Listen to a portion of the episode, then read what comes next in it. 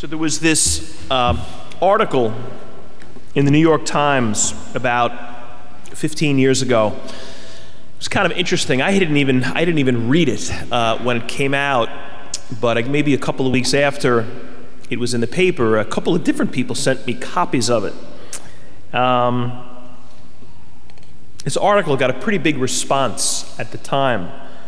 The title of it was uh, "Kids Gone Wild." Kids Gone Wild. And it, uh, maybe the first half of the article cites this whole bunch of uh, surveys that were, were taken, poll surveys, really. Different groups of people, different parts of the country. And they really came to this conclusion that kids have become increasingly difficult to deal with. Teachers, coaches, school counselors, they're all kind of saying, like, yeah, that's been their experience. Kids are just more rude now than they used to be. Not, not the kids up here, definitely not these guys and you guys out there, kids. No, it doesn't apply, I don't think, us. But anyway, this thing, and it was 15 years ago, but they were saying, yeah, like kids have just become more tough, more difficult to deal with. They said that 90% of the people who were surveyed said that kids were less respectful toward adults than they used to be. There was less of a sense of respect, less a sense of fear. Teachers had a lot to say about this stuff as well. One survey said that uh, one in three teachers admitted that they had seriously considered leaving their profession because be- student behavior was becoming just more and more intolerable. Eight in ten teachers said that in the course of uh, being with kids and at times having to reprimand them or discipline them, punish them in some way, eight in ten said that the kid or a kid kind of subtly suggested that if they got them in trouble, they might be sued by their parents.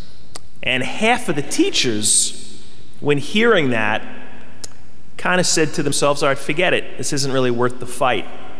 So they gave up. They backed off, which is terrible, right? Talk about a, a runaway train, how bad that would be if, like, kids are calling the shots and they know it. Um, coaches, they were surveyed and they kind of said the same thing, not quite as radically as the teachers, but coaches kind of said that too.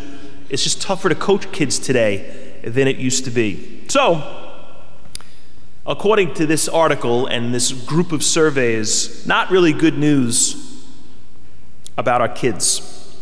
Now, like I said, that was 15 years ago. Um, I don't know if you agree with that or not to begin with. Maybe it's gotten better in 15 years. Maybe it's gotten worse. Maybe the starting point we don't even agree with. I mean, I was thinking, like, I've been working with kids on and off for like 30 years. And I don't know, I, I don't know if I see a big difference particularly. I, I see technology, I can see issues there. Kids are too addicted, they're addicted to technology, and you can see some of the negative effects of that. But I don't know, big picture, I'm not so sure there's a, a huge difference. The most interesting part of this article came from um, the experts. A lot of uh, school counselors and psychologists, therapists, they were, they were interviewed to kind of make sense of the results of these surveys. The conclusion, really among them too, was that behavior has changed. Talk to teachers, and they'll say overwhelmingly, it's changed. Like they're not making it up, the teachers. But this was sort of the, uh, the nuance to the argument. The experts, the psychologists said, there has been a change, but the change is kind of a symptom of something else, a bigger change parenting has changed. The way we raise our kids in the last 50 years has changed. And that's why bad behavior has increased, according to the experts. And they said that, yeah, because today it's become all about, or mostly about, competition. Raising our kids to be competitive, to succeed, to do well in the classroom, to do well on the field or on the court. Grades and sports, they're the most important thing to most parents today. And that was something that wasn't quite the case years ago. Not that school and sports was unimportant, but other things were more. And that's where this sort of breakdown has happened. This is what one psychologist said parents who teach their kids to succeed more than anything else, they teach them to value and prioritize achievement above everything else, even morality even how we treat people. Well, if that's true, that's not a good thing, right? Getting a good grade is more important than how we treat a person. Winning a game is more important than telling the truth. I mean, that's scary if that's sort of what's happening, even in kind of a subtle way. I mean, look at, you hear stories a lot, They're saying we, we, try, we, we can't get umpires anymore. It's so tough to get umpires and refs for Little League games because parents have gone crazy. Because, you know, they're just screaming and cursing at and harassing umpires from the bleachers. And, and they're like, I don't need this. I'm not getting paid enough to put up with this. And it's like, it's Little League. Like, they're nine years old. Are you crazy? How could you be taking this so seriously? And how could you be behaving that way? and allowing your kid to see it. Well, if my kid getting a base hit in this moment is really the most important thing in this moment, well, then, then maybe I will go a little nuts if I get a bad call, if he's called out when I think he was safe. Maybe I will lose my mind a little bit if that's the most important thing winning in this moment succeeding in the now. Here's another psychologist. We've become insane about achievement. Schoolwork is up 50% since the 1980s. And we're so obsessed with our kids getting into the right school, getting the right grades, that we've let a lot of things slide. Kids don't do chores at home anymore because there just isn't any time left in the day. And then there's a part of this article where it talks about the old days. And one of the points that was made there a couple of times was like in the old days, rude behavior on the part of a kid toward an adult used to be dealt with like right away. It wasn't tolerated, it wasn't put up with. That's kind of flipped. Talk to teachers. They say, yeah, parents fight with their teachers all the time, defending their kid. Like, kind of no matter what, defending their kid. In some cases, like lying for their kid. Defending them where their kid went. It's like, you weren't even there. How could you possibly? I saw this happen. It's obvious they were cheating. I saw them misbehaving. Like, t- what do you think? I'm making it up? You think I'm, I'm blind? And teachers just sort of, like in the old days, the authority figure, the adult, was given the benefit of the doubt. Okay, yeah, I'm, I'm sorry. You know, my 14 year old acted like an idiot, shouldn't have spoke that way to you, and I'm sorry. But you don't get that today nearly as much. And that's really scary because of the, the messages, the lessons we're teaching our kids when I'm going to I'm going to defend you no matter what is the way we operate. Listen to this. Most parents would like their, would like their children to be polite, considerate, and well behaved, of course. But they're too tired, worn down by work, and personally needy to take up the task of teaching them proper behavior at home. We use kids, we use our kids like Prozac. People don't feel good about their own lives. Maybe it's their job, maybe it's their spouse, even themselves. But their kids are the bright spot in their day. They don't want to feel bad. They don't want to hear bad about them. They don't want to hurt their feelings. Being the villains in the eyes of the children costs too much.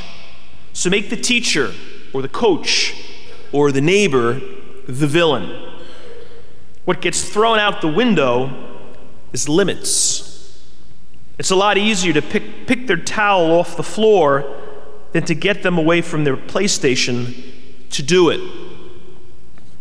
So we don't fight those battles. So, one more time, like, why the change? For the moment, let's say those surveys are some truth to them. Why has behavior changed? Remember, remember this from history class or science, maybe. Uh, remember Copernicus? He was, uh, I don't remember much, a whole lot about him, but this much I, I guess I remember. He was a, an astronomer. I think he was uh, the 15th century. he was a priest, I think. And uh, he was the first one to say that the sun is the center of the solar system. We used to not think that. The belief was the earth was the center of the solar system everything revolved around us. And he said, No, we got it wrong. We're not the center. The sun is the center. And he was ridiculed for it for a long time. Eventually, he was exonerated, and, and Galileo as well. But when he was saying it, it wasn't well received. This whole idea of what's the center? Who's the center of the universe? And I don't mean literally uh, solar system science stuff. I mean, like in our lives. Who's the center of our lives? Our solar system. If we're wrong about that, who or who, whomever or whatever we've made the center, if that's not really truly the center, then we're going to be wrong about a lot of stuff. We're going to be wrong kind of about everything. Because our starting point isn't correct. If I see my kid as the center of my solar system, then I adjust everything to him or her. And that's why teachers have had it. Truth is the center, not your kid. Truth is the center, not our kids. John the Baptist said exactly that. We hear a lot from him during Advent. He said, There is a truth. And by the way, he said, It's not me. People were thinking he was the truth, people were thinking he was the Messiah. John the Baptist was a rock star. He was an enormously talented guy. Crowds were gathering around him. The gospel tonight, the church people sent messengers go to him and find out are you the one? Ask him if you're the one, or are you Elijah, are you a prophet? They thought he was the Messiah. The one that they were all waiting for, that they built their whole faith on, they were thinking, this is him. That's how impressive this guy was. Super charismatic, huge crowds of people, really challenging and people still were willing to hear it. Fearless. Stood up to Herod and told Herod that he was acting g- gross in the way in his personal life, called him out. He was fearless. Jesus, Jesus said this about John the Baptist. I tell you, among those born of woman, there is nobody greater, nobody better than John the Baptist, says Jesus. And John the Baptist never took the spotlight off of Jesus. People kept putting the spotlight on John because he just had so much going for him. And he was always saying, No, it's not me, it's Jesus. Make him the center of your solar system. And if you do that, and when you do that, life will be good. Because our starting point will be the truth. You know, thinking of, speaking of surveys, hey, if I got, I was thinking about this yesterday, if I got like 50 pastors, priests, and I put them together in a room, and I asked them this I, one question. If I said to them, hey, are any of you guys ever tempted to get rid of CYO in your parishes? I think tempted. I think every hand might raise. Now, if I then said to them, How many of you really would get rid of CYO? Uh, probably none would. Maybe, maybe one or two. But tempted? Probably everybody. Because we've kind of had it too, like the teachers. Not so much with the kids, but with a lot of coaches who think that basketball is the center of the solar system. And because of that, they don't understand, Father, why can't we have the gym on a Sunday morning at 9:30? Because we shouldn't be in a gym at 9:30 on a Sunday morning. We should be in church. And by the way, I don't even know who you are. I don't recognize you at all because you're never in church. But this guy is running CYO, making use of our gym. And hey, I'm not saying that's all CYO people by a long stretch. I know some incredibly honorable guys who love the sport, but know that the sport is not the center.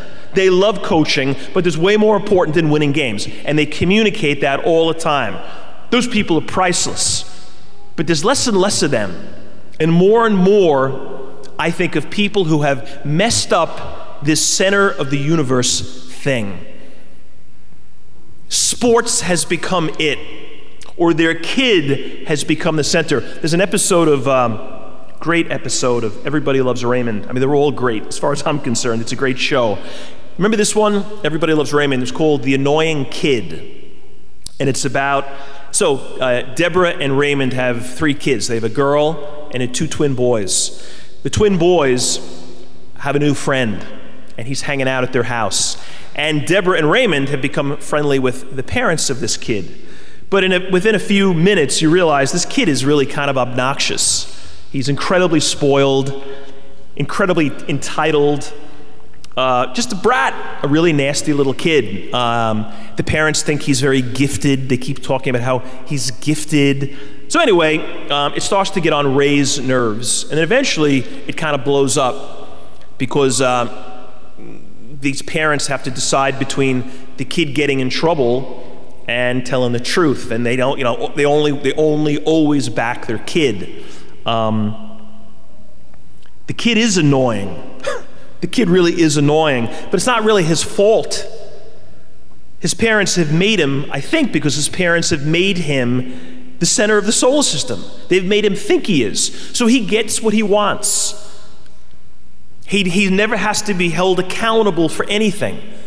They always defend him no matter what.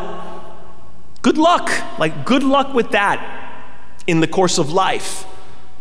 They're not always, we're not always going to be there to cover for us. It shouldn't have been called the annoying kid, it should have been called the clueless parents. Because it was more about them than it really was about the kid. It really isn't fair to blame it on the kid. You know that New York Times article? Kids Gone Wild? Same thing. If that's true, it's not really their fault either. It should be more something more like parents gone off the rails. Because my kids' grades are what matter most. My kids' winning is what matters most. And hey, this isn't just a, a parent, let's beat up on the parents' point. This is a lesson for everybody, for all times. I think it's this whole center of the solar system thing. When we make someone or something the center, other than Jesus, we go off the rails. Think about it. Think about it in the course of our lives when we've done that. We screw things up if I make my work, my job, the center of my solar system, yeah, good luck with your kids. Good luck with your marriage. if I make uh, having to win at all cost the center of my solar system, I become the fool on the court. My friends are laughing at me because I can't lose, and I become just a fool. Yeah, but that's the center of it all winning. My need for acceptance. I got to be included. I can never be alone. I can't deal with not being included. So I become whomever I need to in order to be accepted because that's most important to me. How sad is that? Fear. If I allow fear or anger, jealousy to be the center, I mean, we don't want those things to be the center, but sometimes we surrender and they really are the center of how we operate. What a disaster that is. And hey, we've all been there in, to varying degrees. We go off the rails. We forget who's the center and what matters most. It's Advent. In fact, it's almost over. A week from right now, it's Christmas Eve. But right now, it's still Advent. It's the season of John the Baptist. He was the messenger.